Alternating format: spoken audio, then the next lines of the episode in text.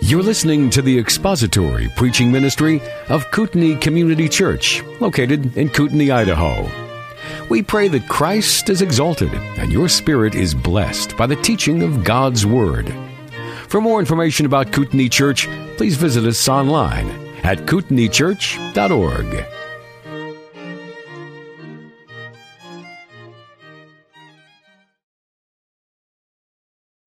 Our dearest Heavenly Father, we come to another doctrine of grace that for some people is very difficult, but for me, after I've come to realize that the scriptures teach this magnificent doctrine called predestination, it really has brought great blessings to me personally because I realize that my great and awesome God, before the foundation of the world, not only predestined or predetermined to save me, but every single man and woman that is in Christ Jesus as Lord is in that same position.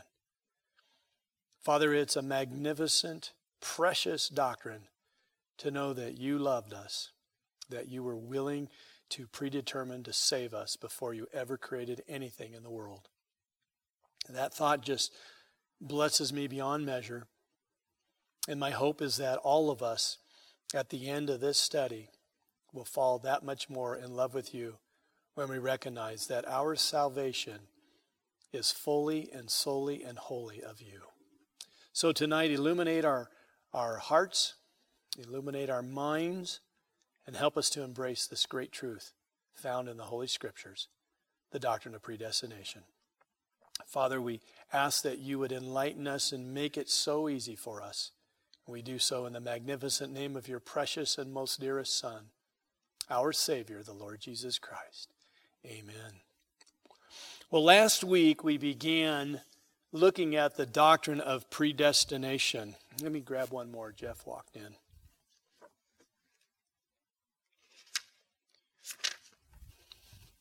And I said to you last week that the doctrine of predestination is the twin brother to the doctrine we looked at last, and that was foreknowledge.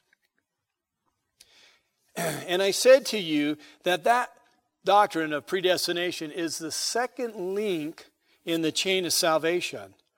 And uh, I said to you that predestination and foreknowledge are so closely related that some people believe that they're really synonymous. But I said to you, because the fact that Scripture deals with them separately, we will follow suit using Scripture as our pattern. So I said to you last week the simplest form, the simplest form of predestination refers to God's choice of individuals for eternal life. In other words, it is a predetermined appointment with salvation.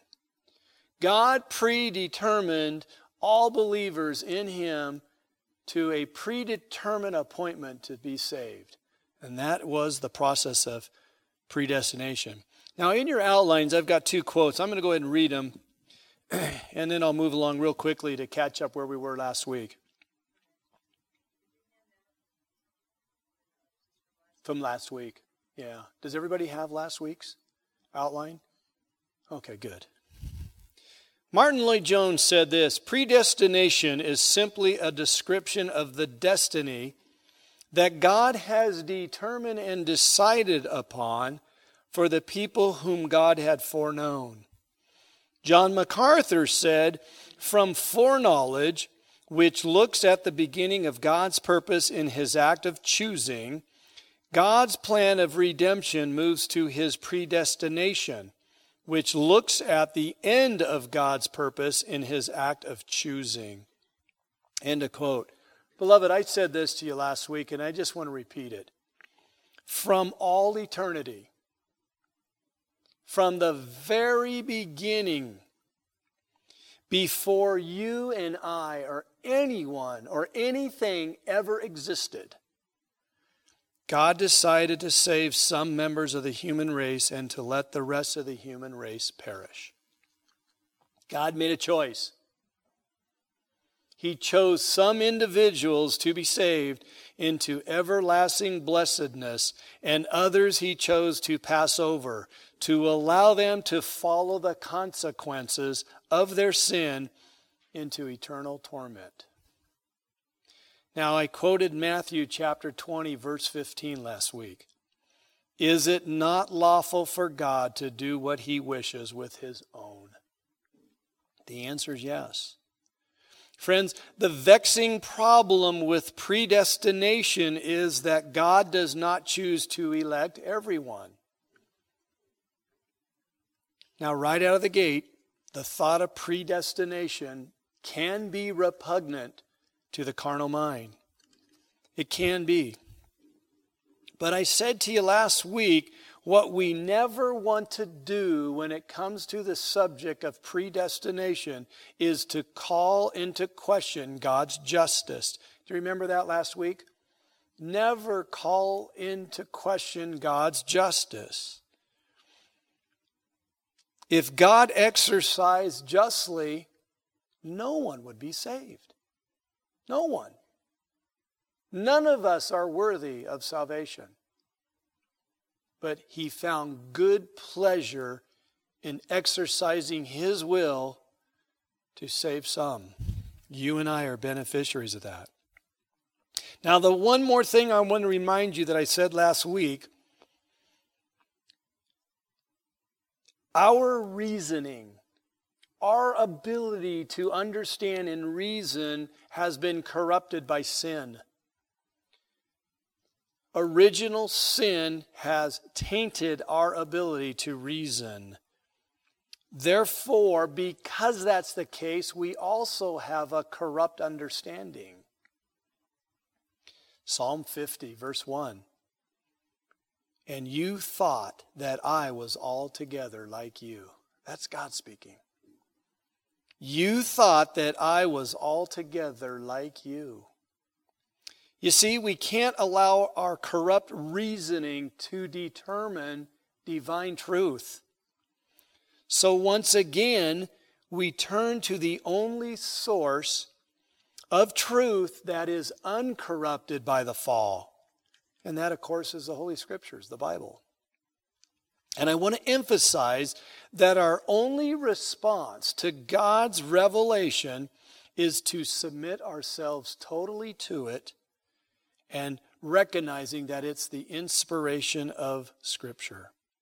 To come to Scripture as if we know nothing and allow God to speak. So I began last week, and I'm going to begin this week with the same exact quote from Jonah 2 9.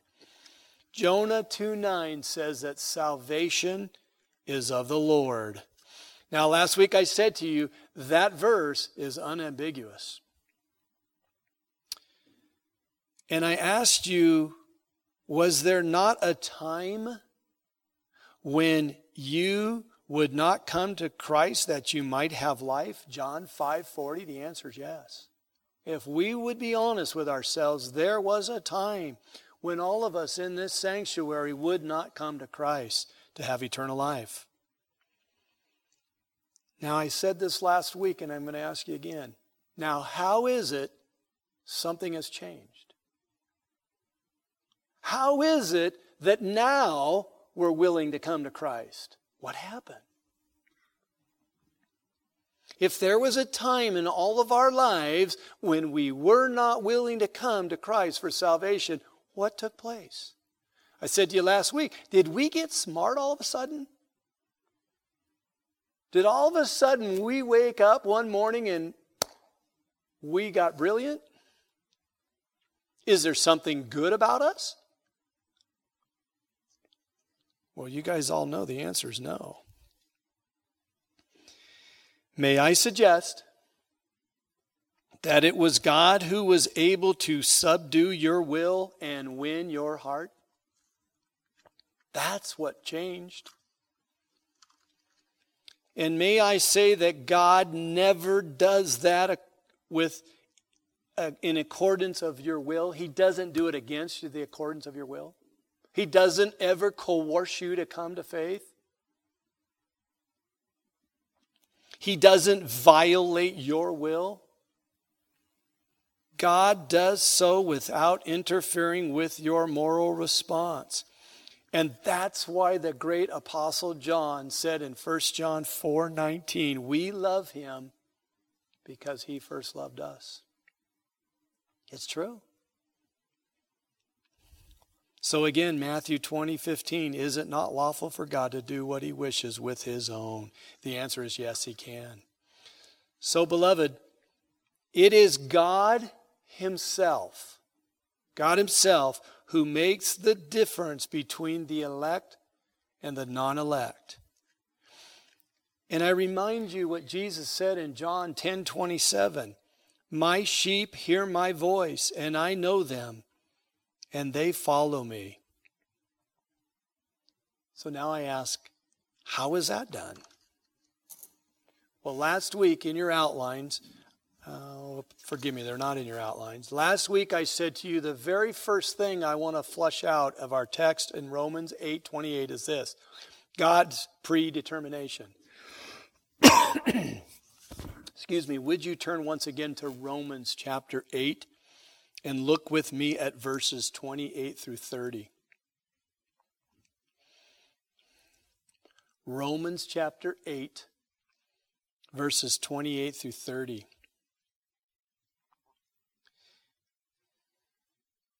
And as you're turning there, I want to say this to you. This is a monumental text, which is really the undergirding of our salvation. Paul will list clearly five components, five elements, five links, if you will, in the chain of salvation. So let's begin. Verse 28 And we know that all things work together for good to those who love God, to those who are the called according to his purpose, for whom God foreknew, God also predestined to be conformed to the image of his Son, that he might be the firstborn among many brethren. Moreover, whom God predestined, these God also called. And whom God called, these God also justified. And whom God justified, these he also glorified. Friends, there are the five links in the chain of salvation foreknowledge, predestination, election realized in the call, justification, and glorification, all components actually in the doctrines of grace. But for our purposes tonight, we're interested in the word predestination, the predestination of God's people. Thus, moving along quickly here, predestination is effectively God carrying out his sovereign plan and will in the case of those who are foreordained to salvation. Now, those who are foreordained to salvation are the elect, the true believer in Jesus Christ. They are the ones in whom God is predetermining to save. Verse 29. Look with me again. For whom God foreordained, he also predestined. Now remember, the word predestined, we actually looked at this back in foreknowledge. But again, predestined comes from a Greek word, perusio, which literally means, and this is critical, friends, it means to predetermine to determine beforehand, to mark out beforehand, to foreordained. Now, the word is synonymous with determined in Scripture. And these interchangeable words are always used, always used in a verb form denoting the action by another. The action by another is God. God is doing the action. God is predetermining beforehand the salvation of the believer. God's doing it. Now, because we looked at it last week, and I, I want to wrap it up, just make a note. Last week we turned, if you recall, and we looked at Romans chapter 9, verses 21 through 24. But in verse 23, we came across this phrase prepared beforehand. And I said to you in verse 23, the phrase prepared beforehand is the Greek word protomize, which literally means to make ready. And I said this word prepared is in the aorist active verb tense, also denoting the action of somebody. Well, it's God's action again. So we have two places in that passage that teach exactly the same thing. God is predetermining and God is preparing beforehand. And who is he predestining or preparing beforehand? The elect, the true believer, the Christian, you and I.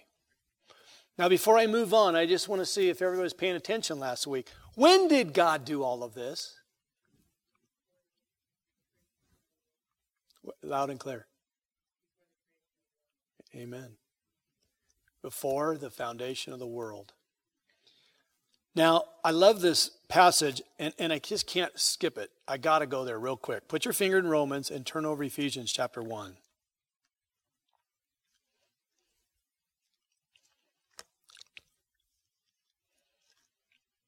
I just can't skip by it. I think it'd be sacrilegious. The great apostle Paul, writing to the church at Ephesus, in Ephesians chapter 1, I'm going to begin in verse 3, but we want to look at verse 4.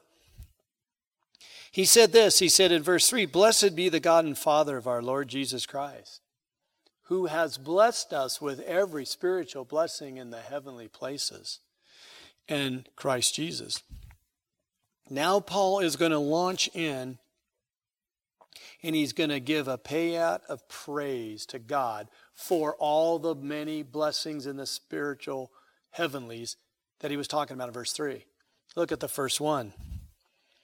Just as God chose us in him, look when? Before the foundation of the world. Look at verse 5. Having predestined us according to the good pleasure of his will. And on he goes. Friends,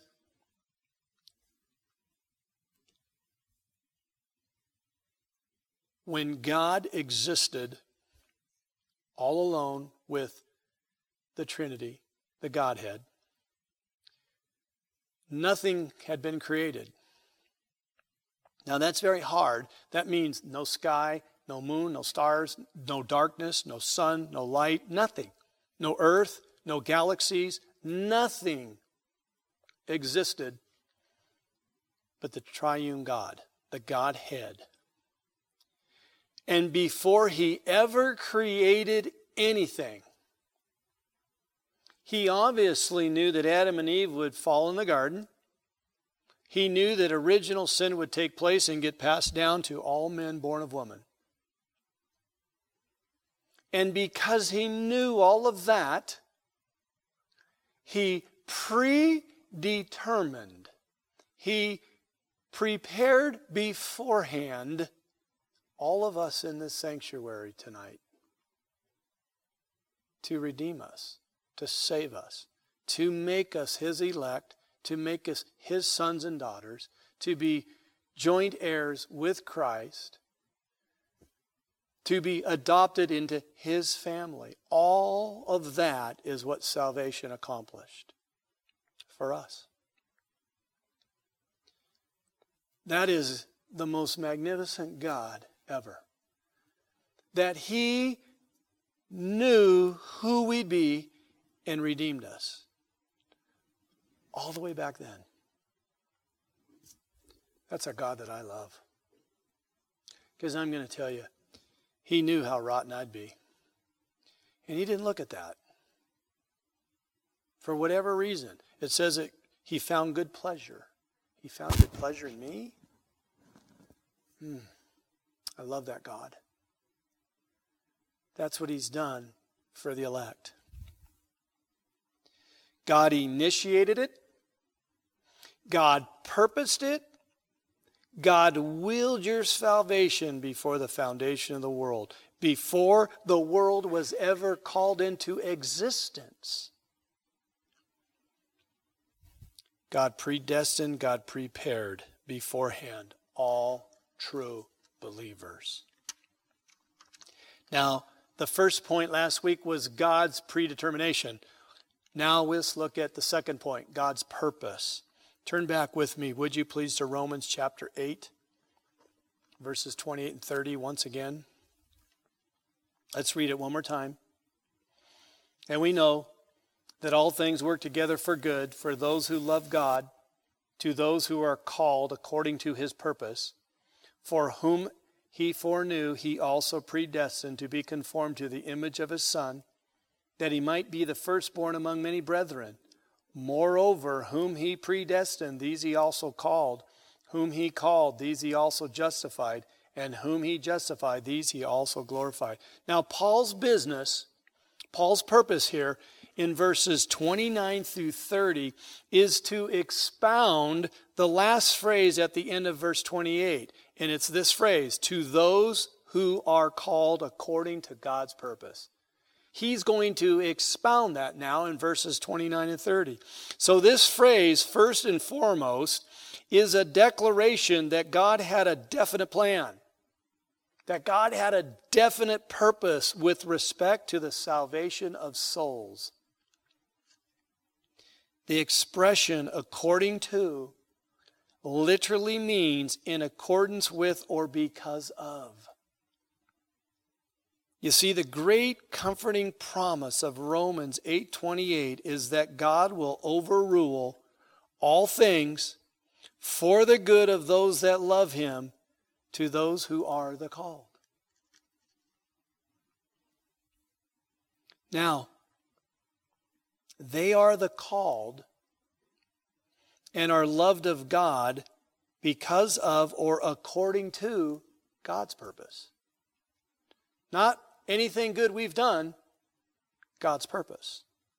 Because of or according to God's purpose. The end of verse 28.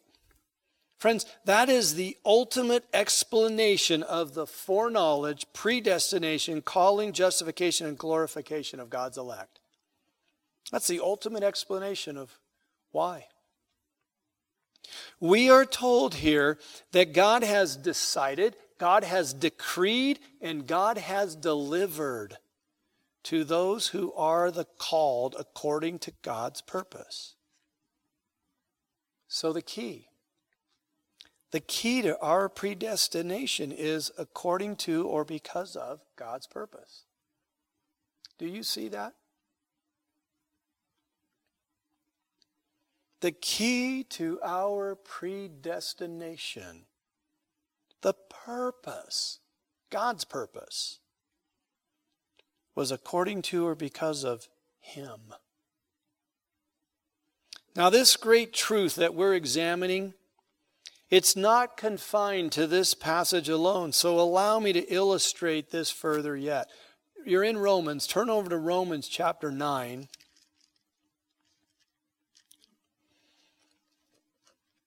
And I've told you in the past that Romans 9, 10, and 11 is Paul's definitive arguments proving the sovereignty of God in the predestination of the true believer. And, of course, he uses the illustration of Israel, God's elect.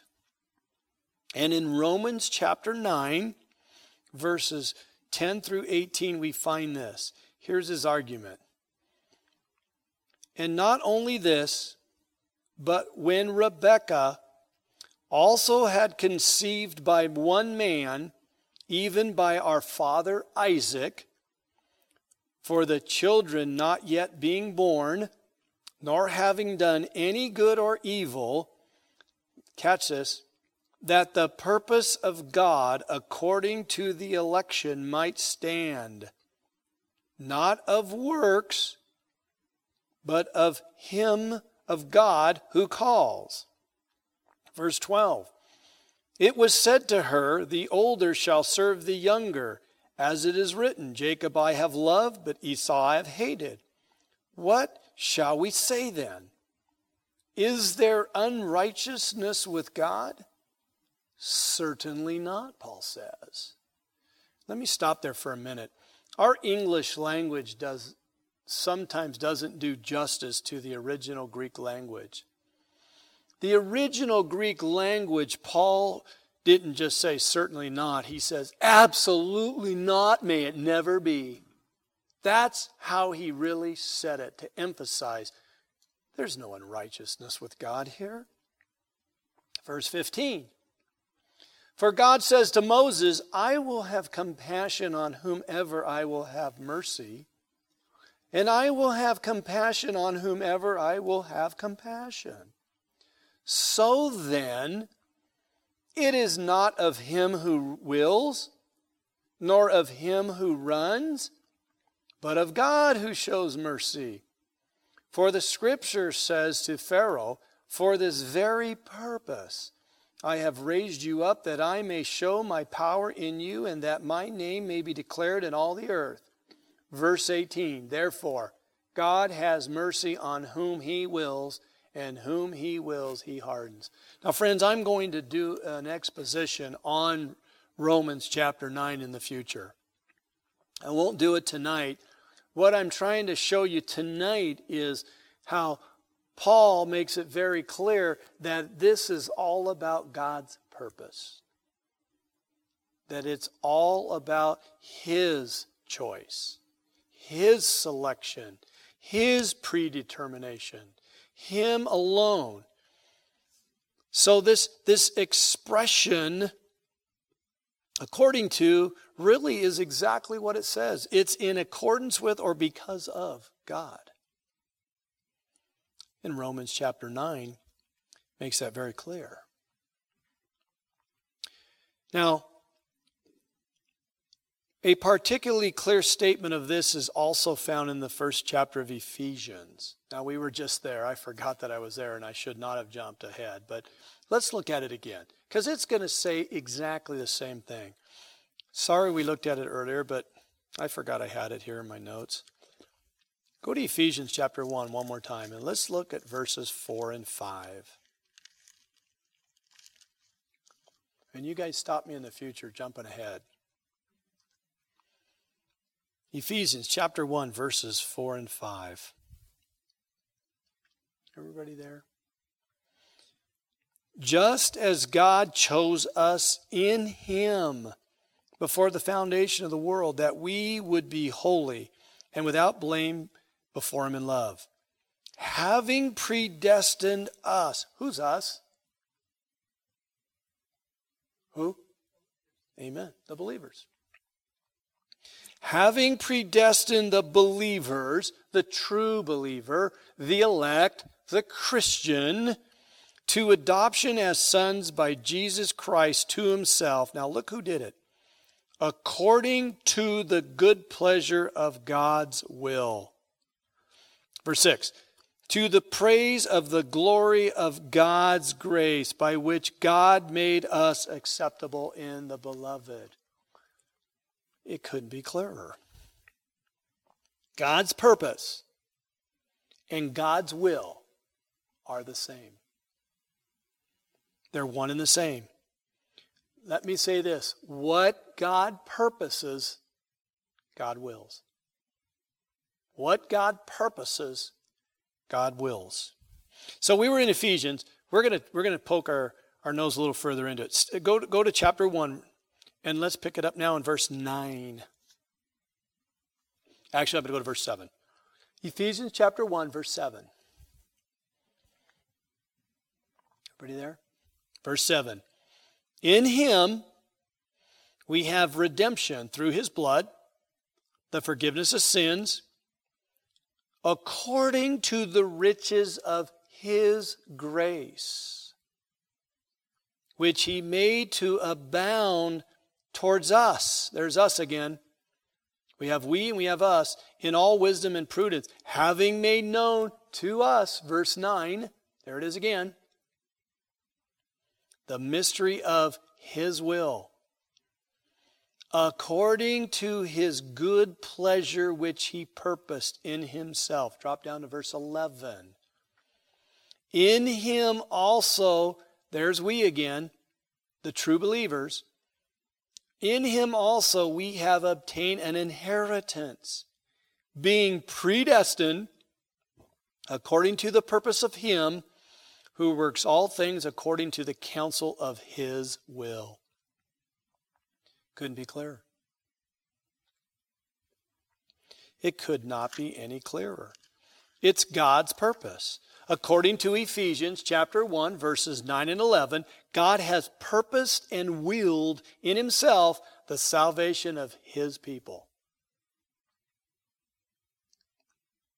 The elect. And it is according to the good pleasure which he purposed in himself and according to the counsel of his will. Now, I love the New American Standard, and I wish I would have started with it 26 years ago. I, I, use the King James, but I'm always reflecting over to the New American Standard. The NASB rendered Ephesians 1 9 this way according to his kind intention, which he purposed in him. Isn't that beautiful? According to his kind intention, which he purposed in him. Our great and awesome God. Point number one last week was God's predetermination. Point number two tonight is God's purpose. Our third point God's work. Now, in describing how this plan of God actually finds its fulfillment, how it begins to operate, the Apostle Paul uses the word works. He uses the word works in Ephesians chapter 1, verse 11. Look with me once again, would you please? The great apostle says that God works all things according to the counsel of his will. Do you see who's doing what here? We're not doing a thing. We're doing nothing. In verse 11, God works all things. He works all things according to the counsel of his will. What God decrees, God will will. And this is Paul's way of saying that God is not only entirely responsible for the conception and the initiation of his purpose and will, but he is equally responsible for carrying it out. Let me repeat that because I think it's so critical we understand that. When Paul says in Ephesians chapter 1 verse 11 that God works all things according to the counsel of his will, this is Paul's way of saying that God is not only entirely responsible for the conception and the initiation of his purpose and will, but he is equally responsible for carrying it out. It's all of God. The action that we've been looking at last week and tonight, it's all of God's action. We're recipients of it. Remember Philippians 1 6? He who began a good work in you will be faithful to complete it in Christ Jesus the Lord. He who began it. Who began the good work in us? God. Who's going to complete it? God.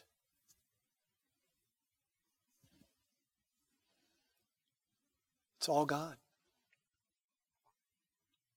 Fully, F U L L Y, it's fully God. It's solely God, S O L E L Y, solely God. And it's wholly God, W H O L L Y. It's fully, solely, and wholly of God. The entire process, it's all of God from beginning to end. That's why he's Christ is called the author and finisher of our faith. in Hebrews. What God began, the good work in you, He will complete it.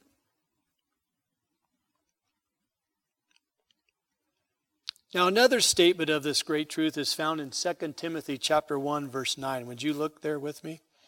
2 Timothy chapter 1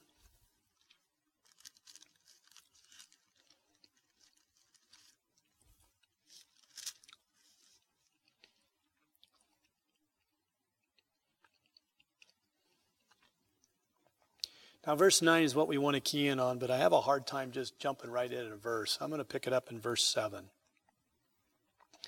2 Timothy chapter 1 verse 7. For God has not given us a spirit of fear, but of power and of love and of a sound mind. Therefore, do not be ashamed of the testimony of our Lord nor of me his prisoner, but share with me in the suffering for the gospel according to the power of God. Catch that? For the gospel according to the power of God. Verse 9. Who has saved us, the elect, and called us, the elect, with a holy calling or a set aside calling or a set apart calling. Now, catch this not according to our works, but according to his own purpose and grace, which was given to us in Christ Jesus when? Before time began. One verse packed with all of that theology that we found in Romans chapter 8 and Ephesians chapter 1. I don't know how it can be said any clearer. These explicit statements tell us that God has decided upon a certain course of action. He made a decision, He planned a course of action, and He is putting that plan into operation. And we are the recipients of that plan and that operation. Friends, God not only predestined us, He not only predestined us, us all who believe, but Scripture also tells us that God appointed us to believe and to salvation. It also says that God appointed us to believe into salvation. Let me show this to you. Turn over to Acts chapter 13, would you please?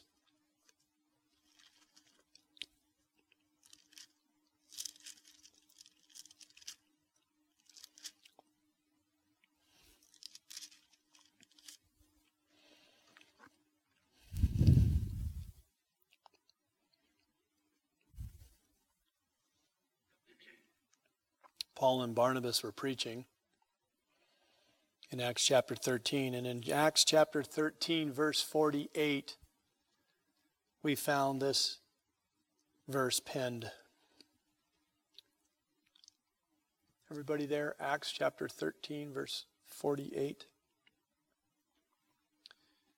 Now, when the Gentiles heard this, the gospel, they were glad and glorified the word of the Lord and as many as had been appointed to eternal life believed. Friends, they were appointed to eternal life to believe at this time before the foundation of the world. Their appointment for salvation was determined before the foundation of the world. The call to salvation came to them 2,000 years ago, roughly, when they heard the gospel preached. But understand this that even the believing, the trusting, the faith was a gift.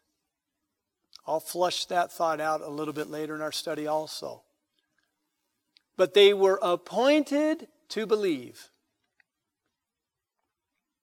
In other words, they would have never believed if they weren't appointed to believe. Last week, didn't I say to you, two college kids, they go to a Billy Graham crusade? They're sitting in whatever Coliseum and then whatever venue they are in. And Billy Graham gives a clear and concise gospel presentation. One young man believes and embraces Jesus Christ as his Lord and Savior and is saved, and the other man sitting next to him, his best friend, doesn't. Why is that? One of them was appointed to salvation. One of them was predetermined and predestined to believe.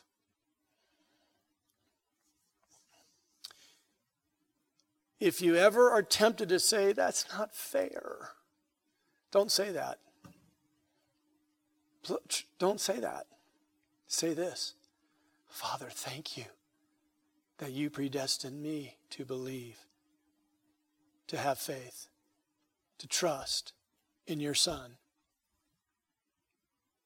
if you change the focus on the fact that you are born again because of what he did for you before the foundation of the world, it will change your entire relationship with God the Father, God the Son, God the Holy Spirit. Remember, I said, whatever we do, don't call into justice what God's doing here. Don't do that. If he was just, we'd all go to hell the fact that he exercised mercy and grace is what sends me to my knees in adoration of him. Last weekend at our service, all of the songs, all the choruses and hymns that we sang, I wanted to raise my hands. I just wanted to raise my hands in adoration of the great and awesome God that's done what he has done on our behalf. And Jim made that so clear in the text, in the passage, and every song we sang exalted the Father and the Son and the Holy Spirit. We have a lot to be thankful for, beyond measure. The fact that He appointed us to believe. Now, not only Acts 13:48 says that, go over to 1 Thessalonians chapter 5 verse 9. And look what the Apostle Paul said to the Thessalonians. 1 Thessalonians 5 9.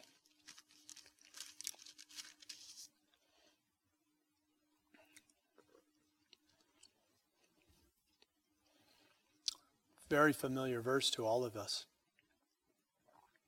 Wait till everybody's there.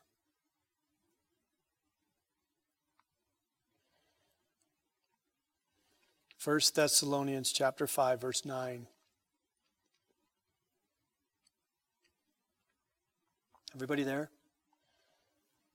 For God did not appoint us to wrath, but he appointed us to obtain salvation through our Lord Jesus Christ. As long as we're there, turn back to chapter 2 verse 13. Let me let me read this to you. As long as we're in 1 Thessalonians. Look at chapter 2 verse 13.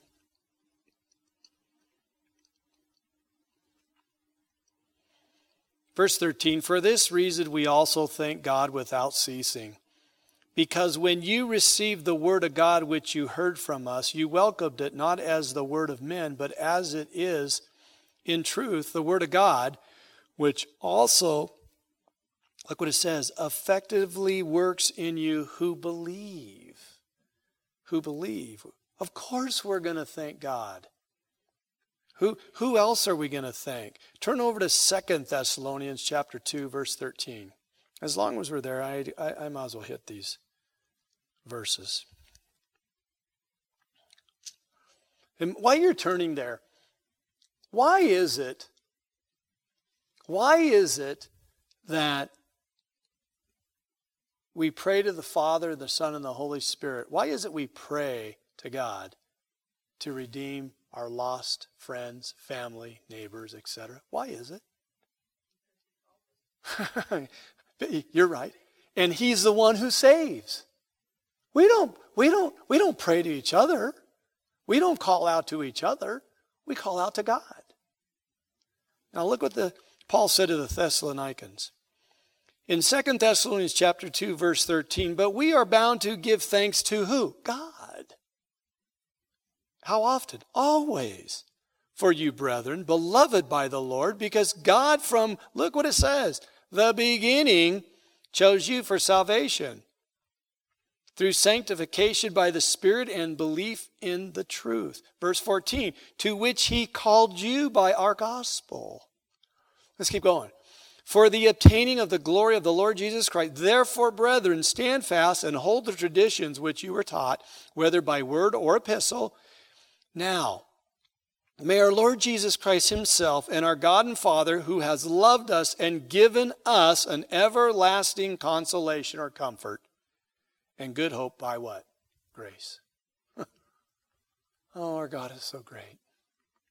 So great and so good. Friends, the word appointed or the or, or, or, or the word appointed comes from the Greek word horizio or horizo, which is a synonym of perizio, and the Greek word rendered predestined. Isn't that coincidental? no. No coincidence there. Appoint or appointed comes from the Greek word horizio, which is a synonym of perizio, the Greek word rendered predestined. Horizio literally means to mark out definitely or determine or to appoint. The word can be rendered destined as the New American Standard Bible rendered it. Anybody have NASB here tonight? Jan? We're destined? Yeah. Friends, the word here expresses the unalterable outworking of God's sovereign plan for the salvation of the elect. Let me repeat this. The word here expresses the unalterable. Notice what word I'm using. Unalterable working, outworking of God's sovereign plan for the salvation of the elect It's unalterable. Why did God do this? Why did God predestine you and why did God predestine me to salvation? Why did He do that? Turn to Ephesians chapter 2. We're going to let the Word of God answer that big question.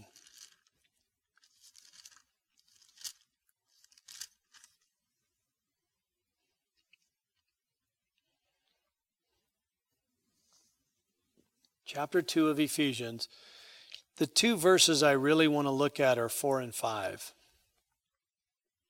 But I'm going to start in verse 1.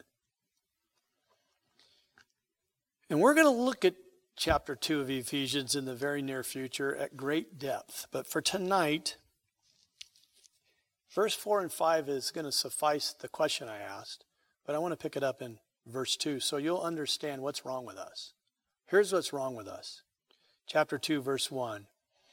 And you he made alive who were dead in trespasses and sins.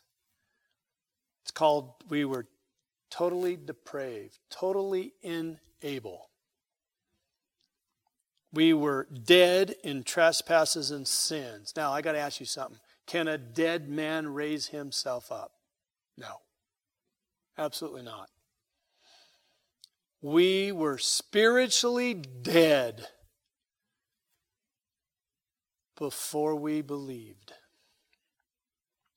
You who he made alive, who were spiritually dead in trespasses and sins, in which you once walked according to the course of this world, according to the prince of the power of the air, Satan the Spirit who now works in the sons of disobedience, among whom also we all once conducted ourselves in the lusts of the flesh, fulfilling the desires of the flesh and of the mind, and were by nature children of wrath, just as the others. But God, But God, beloved, who is rich in mercy because of his great love with which he loved us, even when we were dead in trespasses, made us alive together with Christ. And by grace you have been saved.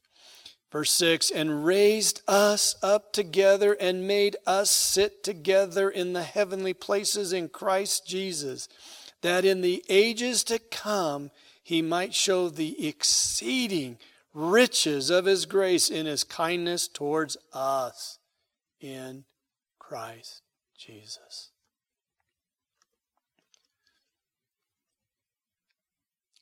Friends, that's why Paul so adamantly, adamantly in Ephesians chapter 2, verse 8, said that salvation is a gift of God. People debate all the time is faith a gift or is grace a gift? They both are.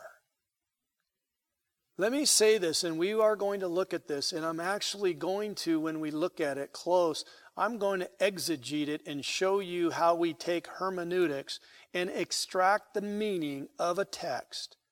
And we're going to use Ephesians chapter 2, verse 8. But let me say this tonight the faith that you exercised when you believed and trusted and repented is a gift of God. You didn't muster up that faith.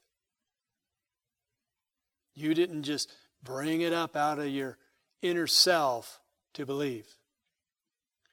You were appointed to believe, it said tonight. And Paul says that the faith is a gift of God. And he was adamant about it. And he used specific words in the Greek language to be specific about that gift. That's why Jonah chapter 2, verse 9 said this emphatically salvation is of the Lord. Period. Period. So, in closing, in closing our study of this tremendous doctrine that we call predestination,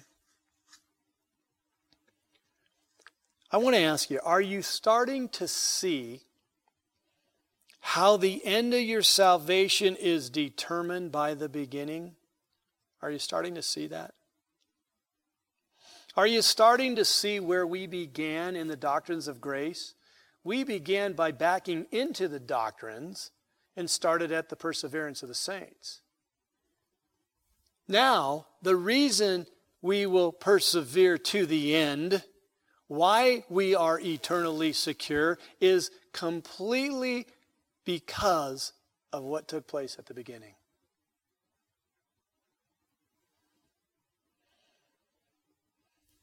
The end of your salvation in mine is determined by the beginning. The eternality of your salvation is so because of what God has done for you in the beginning. We can't help but be eternally secure. And the agent by whom your salvation is carried out is ultimately God Himself. And over and over again, Scripture states that it is God who carries out your salvation unto the end. Can't escape it. You can manipulate it. Didn't I say this last week that it was, uh, oh, Chuck Missler, I believe, who said if you torture a text long enough, it'll say anything. We don't torture the text at Kootenai Community Church. We extract the meaning of the text and let the text speak for itself. And over and over and over again, everywhere we've been since we started the doctrines of grace, is it all points to God from beginning and end. Now, look once again, one more time. We're going to wrap it up. Look at Romans chapter 8, verse 28 and 30. And I just want to cement it. I want to cement in us what God's doing.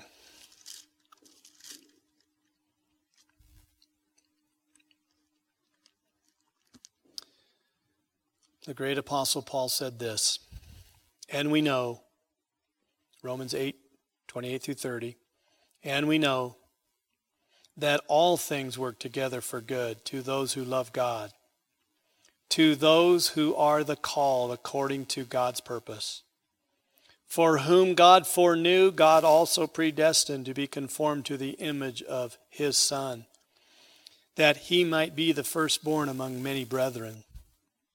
Moreover, whom God predestined, these God also called. And whom God called, these God also justified. And whom God justified, these God also glorified. Loved ones, God Himself not only planned our salvation, but He purposed it. God Himself not only thought of it, He initiated it, but it is God ultimately who is carrying out the putting your salvation into operation. Yes, believers are the called according to the eternal purpose of God the Father. It's emphatic. His purpose. It's emphatic. It's God's purpose, God's plan, God's resolve, God's will. And when God decides to do anything, God performs. That's why Paul's heart gushed open with the opening statements in Ephesians.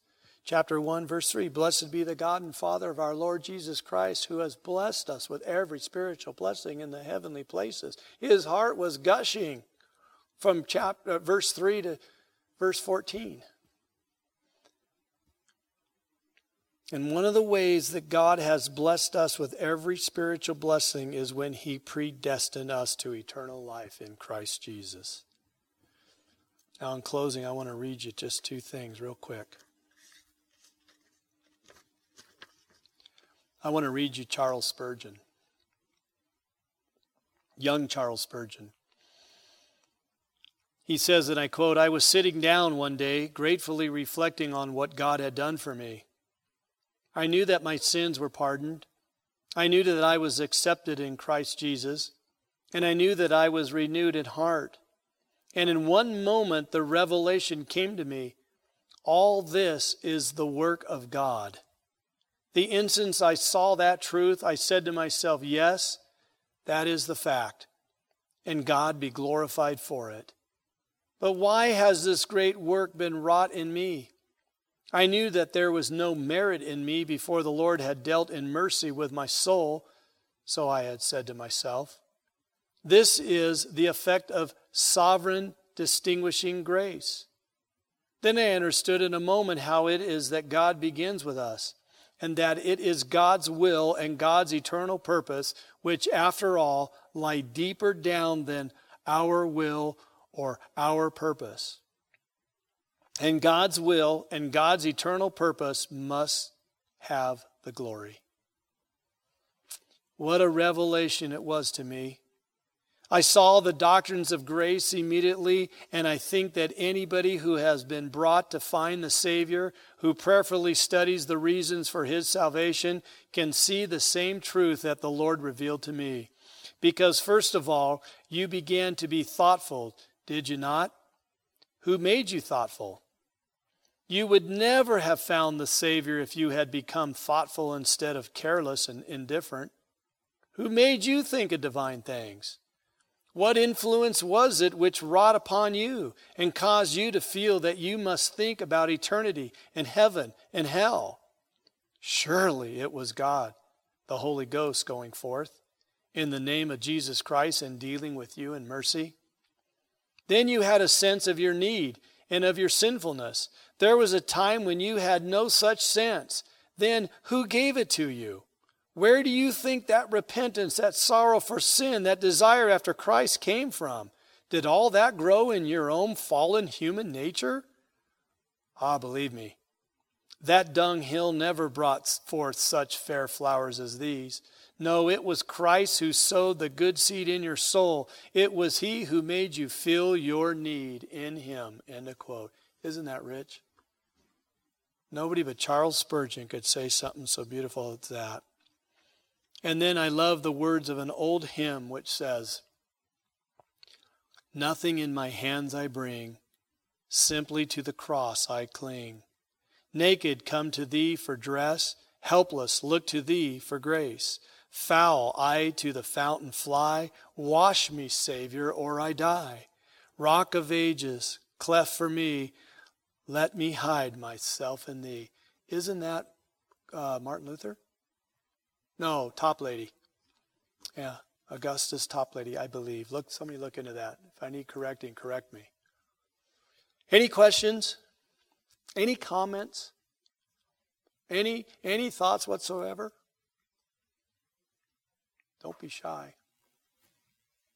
I take all comments. Okay. Predestination. We've looked at the perseverance of the saints. We've looked at foreknowledge. We've looked at predestination. Next week, we're going to look at the great subject of election. Election. Let's bow for a word of prayer. Father, we thank you again for these magnificent truths.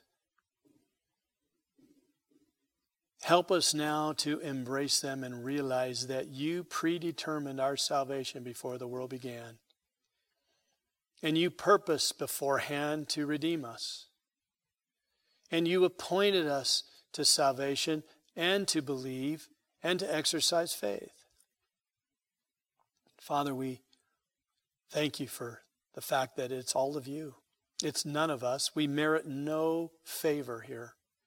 If we were to merit any favor here, it wouldn't be grace. But Father, it was the grace that you lavished upon us in Christ Jesus the Lord. And for that, we're eternally thankful. As we leave here tonight, stir our hearts, stir our minds. Maybe have us have conversations with one another if we're not alone. If we're alone, stir our hearts to think on these great truths and help us at the end to fall more and more in love with you. And help us do that beginning tonight. Help us see how magnificent and what a great gift it is, and why that we love you because you first loved us. We thank you for this magnificent gift that we call salvation. Thank you for purposing to save us before the foundation of the world. Father, we bow before you and we exalt your great and holy name, and we do so in the magnificent name of your precious and most dearest Son, our Savior, the Lord Jesus Christ. And God's people said, Amen. Thank you for listening to the latest podcast from Kootenai Church. If you'd like to learn more about Kootenai Church or to donate to our church ministry, you can do so online by visiting kootenaichurch.org. We hope you enjoyed this podcast and pray you'll join us again next time. Once again, thank you for listening.